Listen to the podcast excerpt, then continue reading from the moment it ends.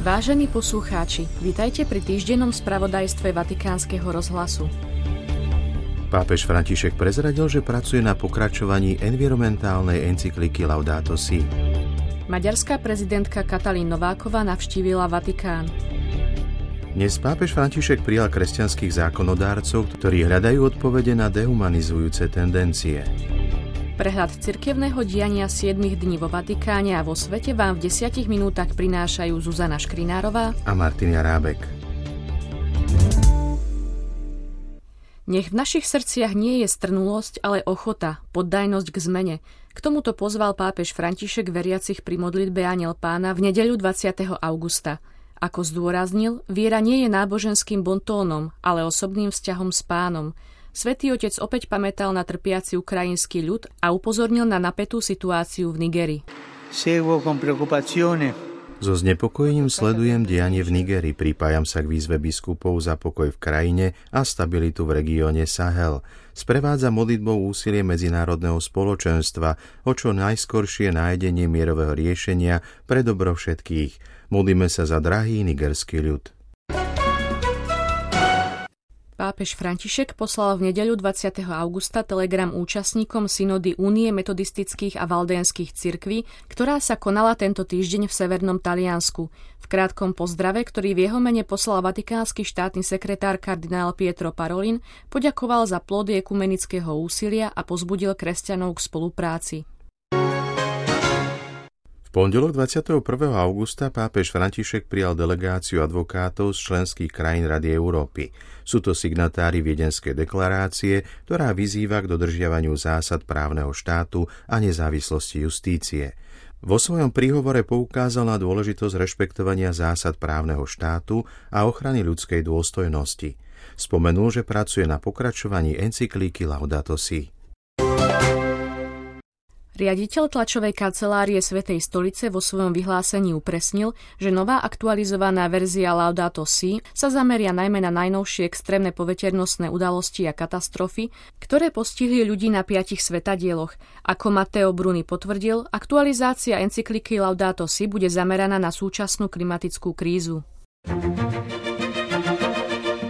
Vatikánsky rozhlas Vatikánius priniesol rozhovor s pomocným biskupom Münsteru monsignorom Rolfom Lohmanom, ktorý je v rámci Nemeckej biskupskej konferencie zodpovedný za otázky životného prostredia, ekológie a klímy.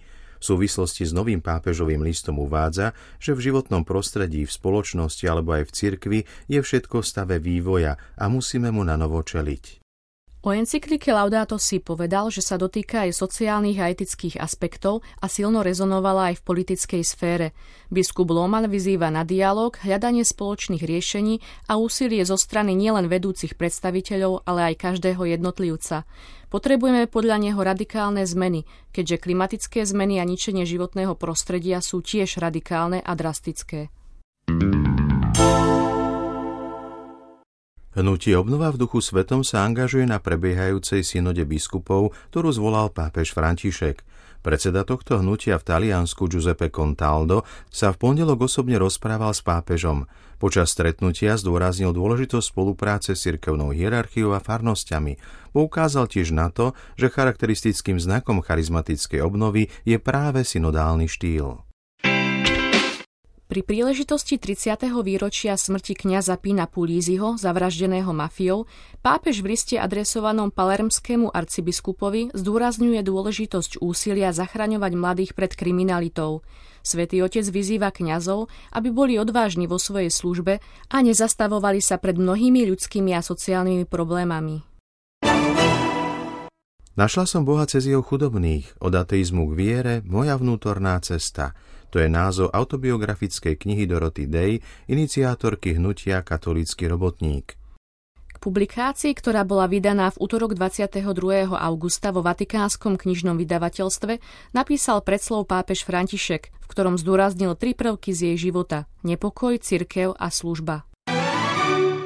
Predseda Pápežskej akadémie pre život, monsignor Vincenzo Pália, je od stredy 23. augusta na návšteve Latinskej Ameriky – Mal niekoľko príhovorov na témy, ktorým sa venuje spomínaná vatikánska inštitúcia, ako napríklad potravinové plitvanie a výživová bezpečnosť, paliatívna starostlivosť či zraniteľnosť na konci života.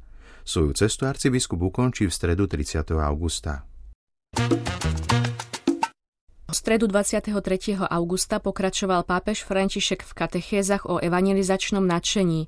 Témou už 18. časti príhovorov bolo ohlasovanie v materinskom jazyku. Ako príklad vyzdvihol pápež panu Máriu Guadalopsku a jej posla svätého Juana Diega, ktorý bol skromným a jednoduchým indiánom. Svetý otec vysvetlil.